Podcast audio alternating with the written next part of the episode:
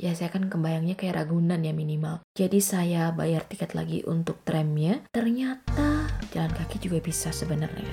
Jadi ya lebih baik jalan kaki sehat dan nggak terlalu luas juga. Jadi kalau mau ke sana ya biar irit jalan kaki saja.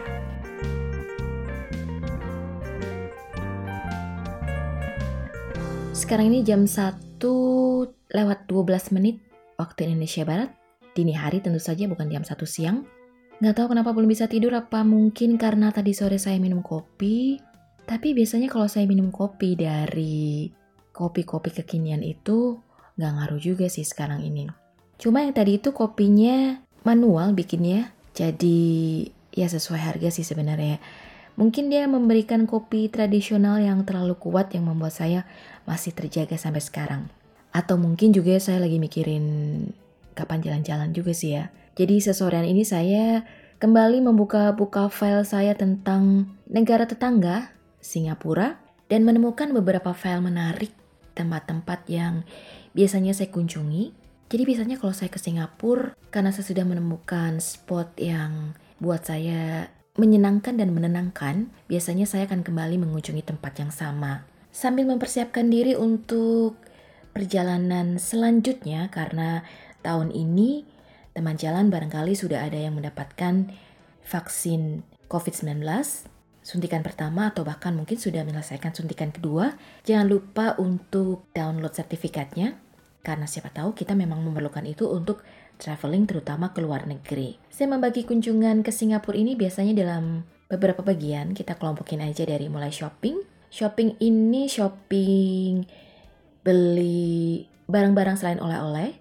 Lalu Shopping yang kedua adalah barang oleh-oleh. Kemudian perjalanan kedua dikelompokkan kepada perjalanan ke alam seperti hutan dan binatang. Dan yang ketiga perjalanan pantai. Hah? Ada pantai di Singapura? Ada. Jadi Singapura sebenarnya mempunyai beberapa pulau-pulau kecil. Ada sekitar 60 kali ya. Tapi yang pulau yang ini cukup istimewa karena pulau ini yang tadinya kecil menjadi besar, jadi pulau ini mengalami reklamasi yang menyebabkan dia semakin dekat dengan Indonesia.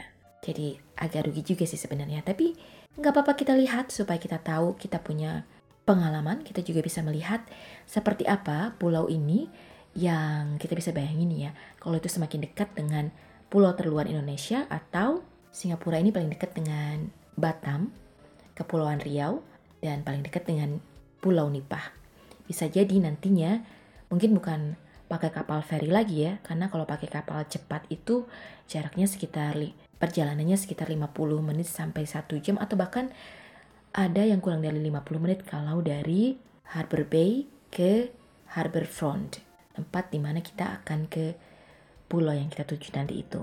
Jadi lama-lama bukan pakai kapal feri tapi pakai jembatan aja saking dekatnya. Tapi jangan sampai sedekat itu ya karena ternyata pasir-pasir itu pun didapat dari Indonesia.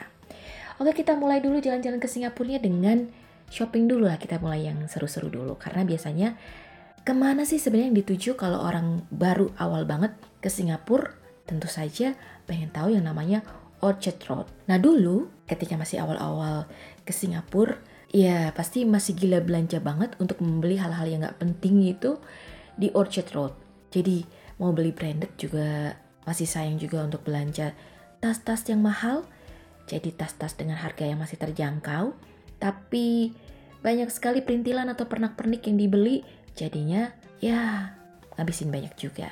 Kalau sekarang-sekarang ini saya ke Orchard Road, misalnya ya nanti atau kemarin-kemarin sebelum COVID-19, saya cuma nongkrong aja di pinggir Orchard Road ya sambil keluar masuk mall sesekali, tapi sudah tidak ada hasrat belanja setinggi yang dulu-dulu. Jadi biasanya paling cuma sekedar ngabisin waktu siang dan sore saya dan tentu saja hanya untuk membeli es krim sabun karena bentuknya mirip sabun.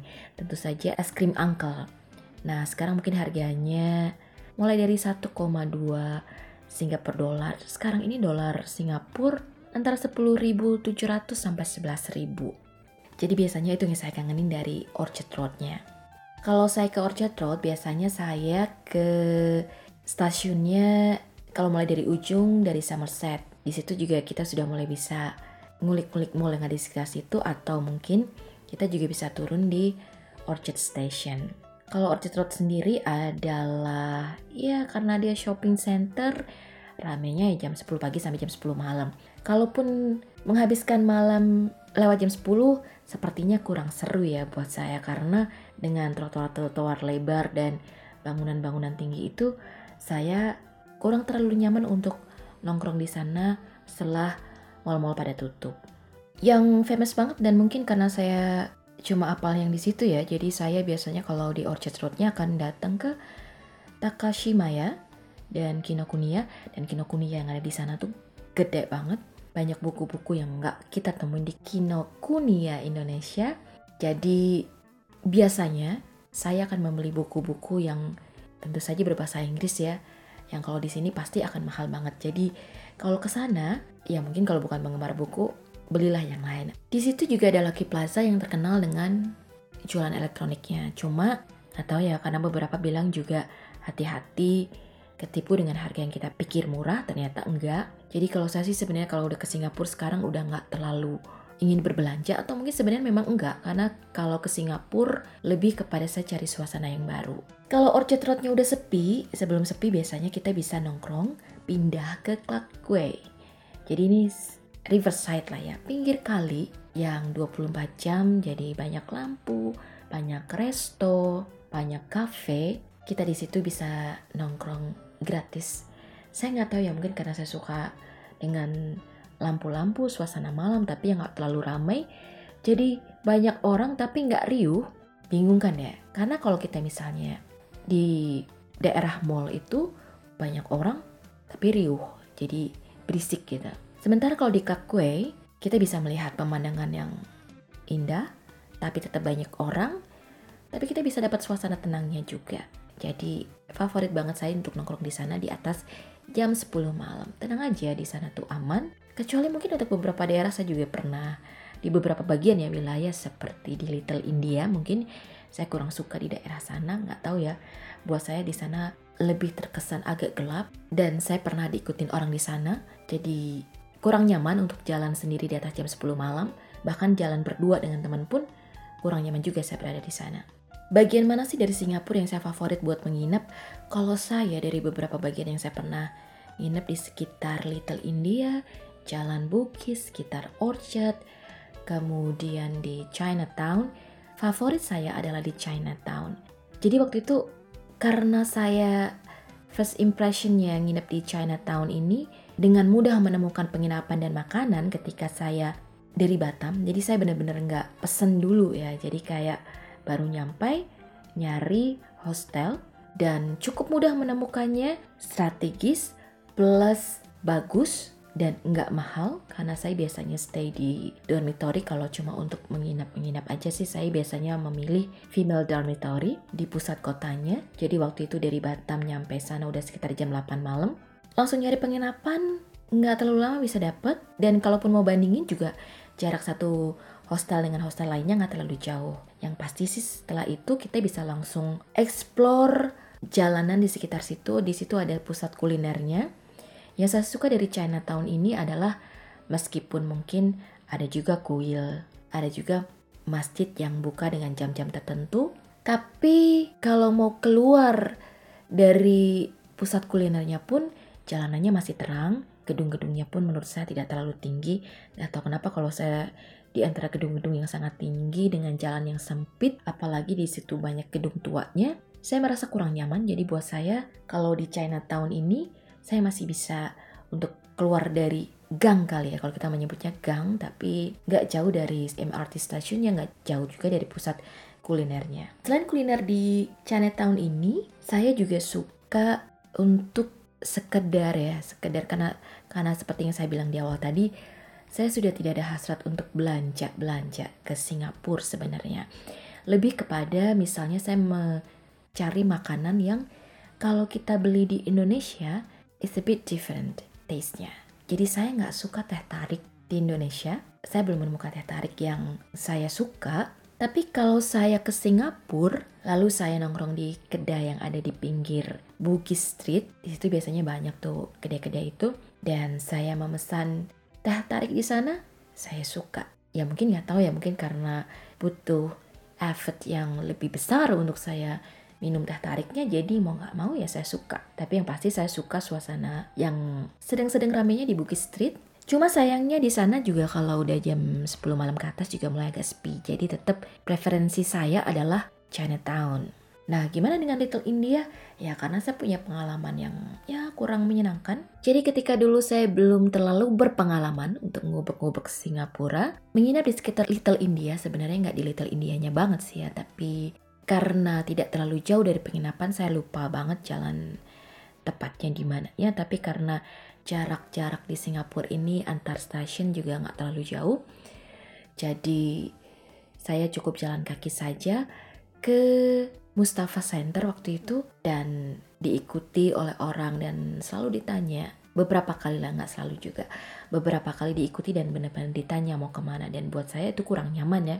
Terutama untuk nggak tahu mungkin muka saya seperti muka Asia Selatan kali ya. Jadi kadang-kadang orang Asia Selatan juga berpikir saya ras yang sama jadi diajak ngobrol nggak tahu juga. Cuma kalau kita jalan-jalan malam di atas jam 10 malam terus lalu diikutin dan ditanya gitu kan rasanya juga jadi kurang aman walaupun Singapura adalah salah satu negara teraman di dunia. Jadi tempat favorit saya buat makan sebenarnya kalau malam ya di atas jam 9 malam adalah di Chinatown dan juga di Bugis Street.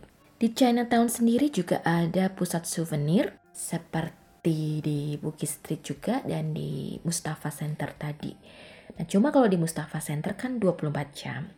Tapi yang pasti sih ya jangan terlalu kalap di Mustafa Center jadi kita jadi beli ya hal-hal yang nggak penting. Buat saya yang murah di sana adalah coklat-coklat uniknya. Jadi biasanya kalaupun saya ke sana, yang akan saya beli adalah coklat-coklat itu. Sementara kalau saya cuma mau beli keychains atau pernak-pernik lucu atau kaos-kaos bertuliskan Singapura itu, pilihan saya adalah di Bugis Street dan Chinatown. Tentu saja jangan lupa untuk nawar. Dan biasanya jangan sekali apa ya, sekali dapet satu toko nih yang kelihatannya murah, kita langsung beli karena nanti akan nyesel. Terutama kalau kita sudah explore ke agak yang ke ganggang ya, karena kalau yang di jalan utama pastinya ya biasanya lebih mahal daripada yang di ganggangnya. Kalau yang ke pusat oleh-oleh di atas jam 12 malam kita mau pulang ya sebenarnya pilihan transportasi yang paling aman adalah taksi. Tapi jangan lupa juga bahwa tarif taksi siang dan malam beda. Jadi dicek dulu berapa tarifnya. Cuma sekarang karena ada Grab juga, kita juga bisa pakai Grabnya juga. Jadi pilihannya lebih banyak taksi online-nya, taksi yang ada di situ ataupun kalau mau ya pakai aplikasi Grabnya. Di hari berikutnya kalau kamu nginep lebih dari semalam ya, karena kalau cuma di tempat-tempat yang tadi sebenarnya semalaman juga udah bisa. Maksudnya dari pagi sampai malam kita juga udah bisa dapat semua tempat itu dari Orchard Roadnya, Bugis, Chinatown, Mustafa. Kalau kita kuat jalan sebenarnya kita keluar dari jam 9-10 pagi itu pun kita sudah bisa dapat semuanya itu. Lain lagi kalau kita mau melanjutkan ke pulau buatan, seperti yang tadi saya cerita, ada pulau yang luasnya surprisingly makin-makin dekat dengan Indonesia jaraknya jadinya, terutama pulau terluar Indonesia, Pulau Nipah di Kepulauan Riau. Pulau itu namanya Sentosa Island.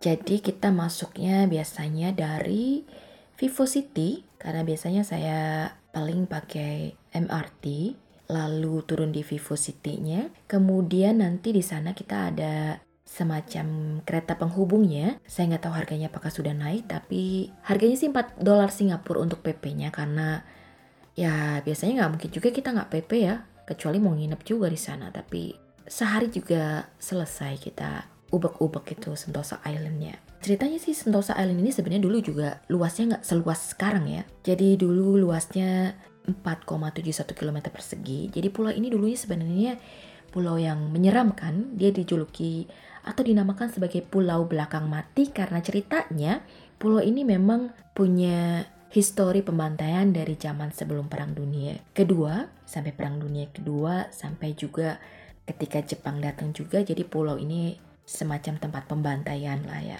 Jadi kapan pulau belakang mati ini mulai dirubah? Sepertinya setelah Jepang pergi dari situ mulai perlahan-lahan dia menjadi pulau yang sekarang kita kenal. Pulau Sentosa ini luasnya hampir 500 hektar dan dia berkontribusi terhadap penambahan luas wilayah Singapura sekarang ini jadi selama 24 tahun yang dulunya 633 km luasan Singapura sekarang menjadi 716 km setelah dia melakukan reklamasi dengan menambah pasir ya memang ada beberapa pasirnya dari Malaysia tapi sudah nggak lagi karena Malaysia nggak mau. Yang kebanyakan pasirnya diambil diimpor dari Kepulauan Riau atau dari Batam di wilayah sekitaran Batam selama 24 tahun itu dia luasnya sekarang menjadi 716 km persegi dan Jarak pulau terluarnya sekarang bertambah 12 km. Bayangin dong ya. Saya juga nggak tahu alasan Kepulauan Riau masih menjual pasir-pasir ataukah masih sekarang masih menjual pasir-pasir itu ke Singapura karena ya itu jadi nambah luas pulau pulaunya jadi menambah luas negara Singapura itu sendiri.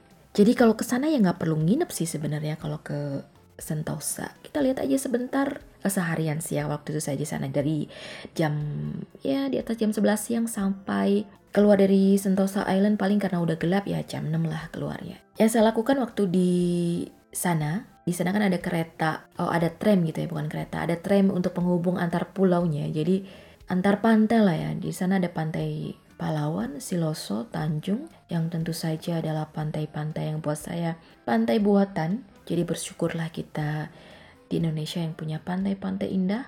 Cuma kadang terkadang ya memang banyak sampah di pantainya. Ayah-ayah aja di situ bersama dengan orang yang begitu banyaknya sambil menunggu pertunjukan kalau dulu namanya Songs of the Sea ya fountainnya itu air mancur yang pakai musik itu dan sekarang kalau sekarang namanya Wings of Time. Habis itu ya udah balik lagi ke Vivo City-nya explore yang lain paling biasanya kuliner aja di sana. Hari selanjutnya, kalau memang kamu menghabiskan tiga hari dua malam di Singapura, ada dua pilihan sebenarnya. Kamu kalau suka museum atau sekedar penikmat museum, teman jalan bisa ke Museum Nasional Singapura. Jadi di situ kita bisa melihat sejarah dari Singapura. Museum yang keduanya ada Asian Civilization Museum. Jadi ada beberapa negara Asia di sana dan surprisingly buat saya adalah di sana banyak banget barang-barang dari Indonesia yang mereka tidak menyebutnya dengan Indonesia. Jadi misalnya nih ya, Aceh, Kalimantan. Tapi mereka tidak menyebutnya dengan Aceh, Indonesia, Kalimantan, Indonesia, Yogyakarta, Indonesia. Agak gemes ya sebenarnya.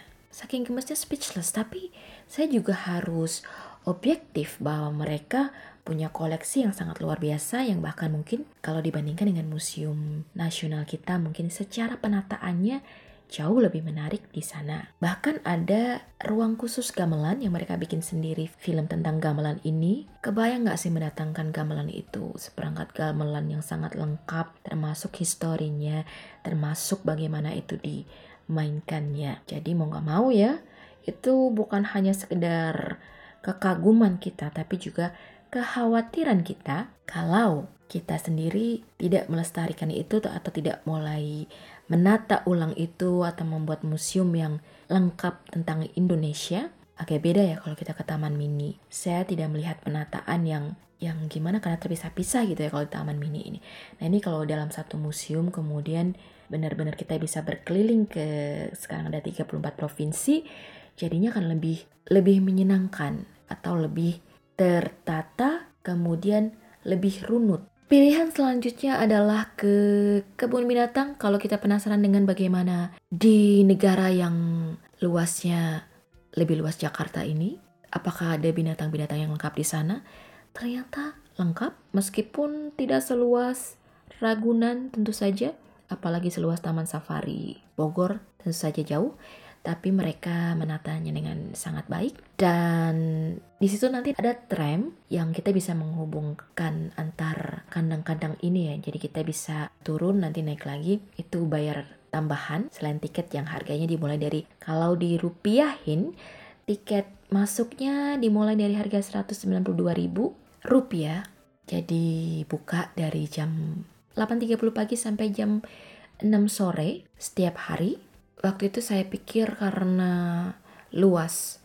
Ya saya kan kebayangnya kayak Ragunan ya minimal. Jadi saya bayar tiket lagi untuk tramnya. Ternyata jalan kaki juga bisa sebenarnya. Jadi ya lebih baik jalan kaki sehat dan nggak terlalu luas juga. Jadi kalau mau ke sana ya biar irit jalan kaki saja. Selain Singapore Zoo ada Jurong Bird Park. Jadi waktu itu kalau saya ke Jurong Bird Park sebenarnya hasil keisengan saya pas nginep di sebuah hotel di Batam yang belakangnya adalah pelabuhan Harbor Bay kalau nggak salah. Yang ya nggak nyampe 10 menit lah jalan kaki dari hotelnya.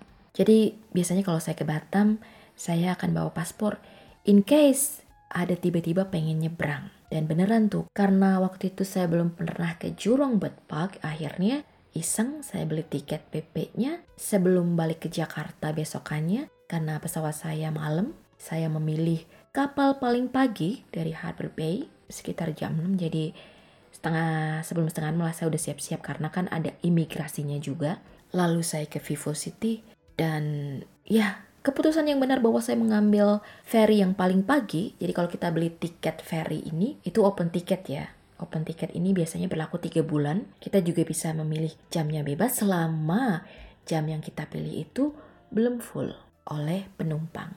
Imigrasi di Harbourfront ini luar biasa lama, lebih dari satu jam, hampir dua jam kayaknya saya waktu itu harus ngantri macam-macam. Padahal sebenarnya saya memang cuma berniat untuk sekedar datang pagi, balik sore itu saking deketnya bayangin ya saking deketnya saya bisa pulang pergi bahkan mungkin sebenarnya lebih dekat dari perjalanan saya dari rumah ke kantor. Karena kalau saya dari rumah ke kantor naik komuter lain atau bahkan nyetir sendiri pun saya membutuhkan waktu satu jam lebih satu setengah jam bahkan kadang dua jam. Sementara ini dari Harbor Bay ke Harbourfront di Singapura saya cuma butuh waktu kurang dari satu jam. Ya itu di luar antrian imigrasi yang susah ditebak ya. Lalu saya langsung ke Jurong Bird Parknya. Habis itu cuma jalan sebentar ke Orchard buat makan siang sambil beli es krim favorit tentu saja es krim Uncle. Balik lagi ke Vivo City untuk naik ferry yang jam 16 kalau nggak salah. Memang sih itu jamnya terbuka, kita bebas milih. Tapi kalau kita mau jam yang dituju itu nggak penuh, ya paling nggak dua jam sebelumnya kita udah check in dulu lah ya. Nggak ada ruginya sih sebenarnya kayak sambil muter-muter aja di sekitar Vivo City. Jadi sebenarnya kalau jalan-jalan di Singapura nih apa sih yang harus disiapin? Kalau saya sih kadang-kadang kalau yang dari Batam seperti itu, saya cuma bawa kalau mau nginep ya cuma bawa satu dua baju aja atau kalau nggak nginep ya udah bawa tas biasa kayak kita jalan ke mall aja di dalam kota. Yang pasti kalau kita nginep di sana terus kita jalan-jalan malam nih ya, nggak tahu kenapa udara di sana tuh lengket ya. Mungkin karena dikelilingi oleh laut, jadi udahlah kecil, deket banget dengan laut. Jadi angin laut ini ya buat kita lengket. Jadi mau nggak mau harus mandi, harus keramas karena rasanya udah kayak kena ya kalau kita nongkrong di pantai kayak mana sih? Pasti kan lengket semua gitu ya. Kalau temen jalan favoritnya ketika di Singapura di mana? Bisa share dong ya pengalaman jalan-jalannya bukan cuma ke Singapura aja tapi juga ke mana aja di dalam Indonesia maupun di luar Indonesia. Please share ke podcastpuji.temanjalan@gmail.com dan seru-seruan juga ke beberapa konten menarik ada di IG saya di @iputsipudj. Buat saya Singapura memberikan kesan yang susah dilupain karena dia adalah negara pertama yang saya kunjungi ketika saya belajar untuk traveling ke luar Indonesia. Kenapa saya memilih Singapura sebagai negara pertama dan saya rasa juga kebanyakan dari teman jalan memilih Singapura sebagai negara pertama untuk praktek jalan-jalan di luar Indonesia, terutama kalau solo traveling ya, dengan kemudahan sistem transportasinya.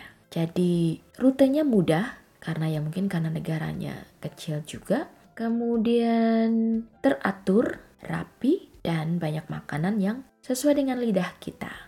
Sementara kalau yang saya kurang nyaman dengan Singapura adalah ketika saya nyasar di antara gedung-gedung bertingkat, lalu Saya jarang menemui pohon, jadi saya mulai panik karena semua gedung tampak sama.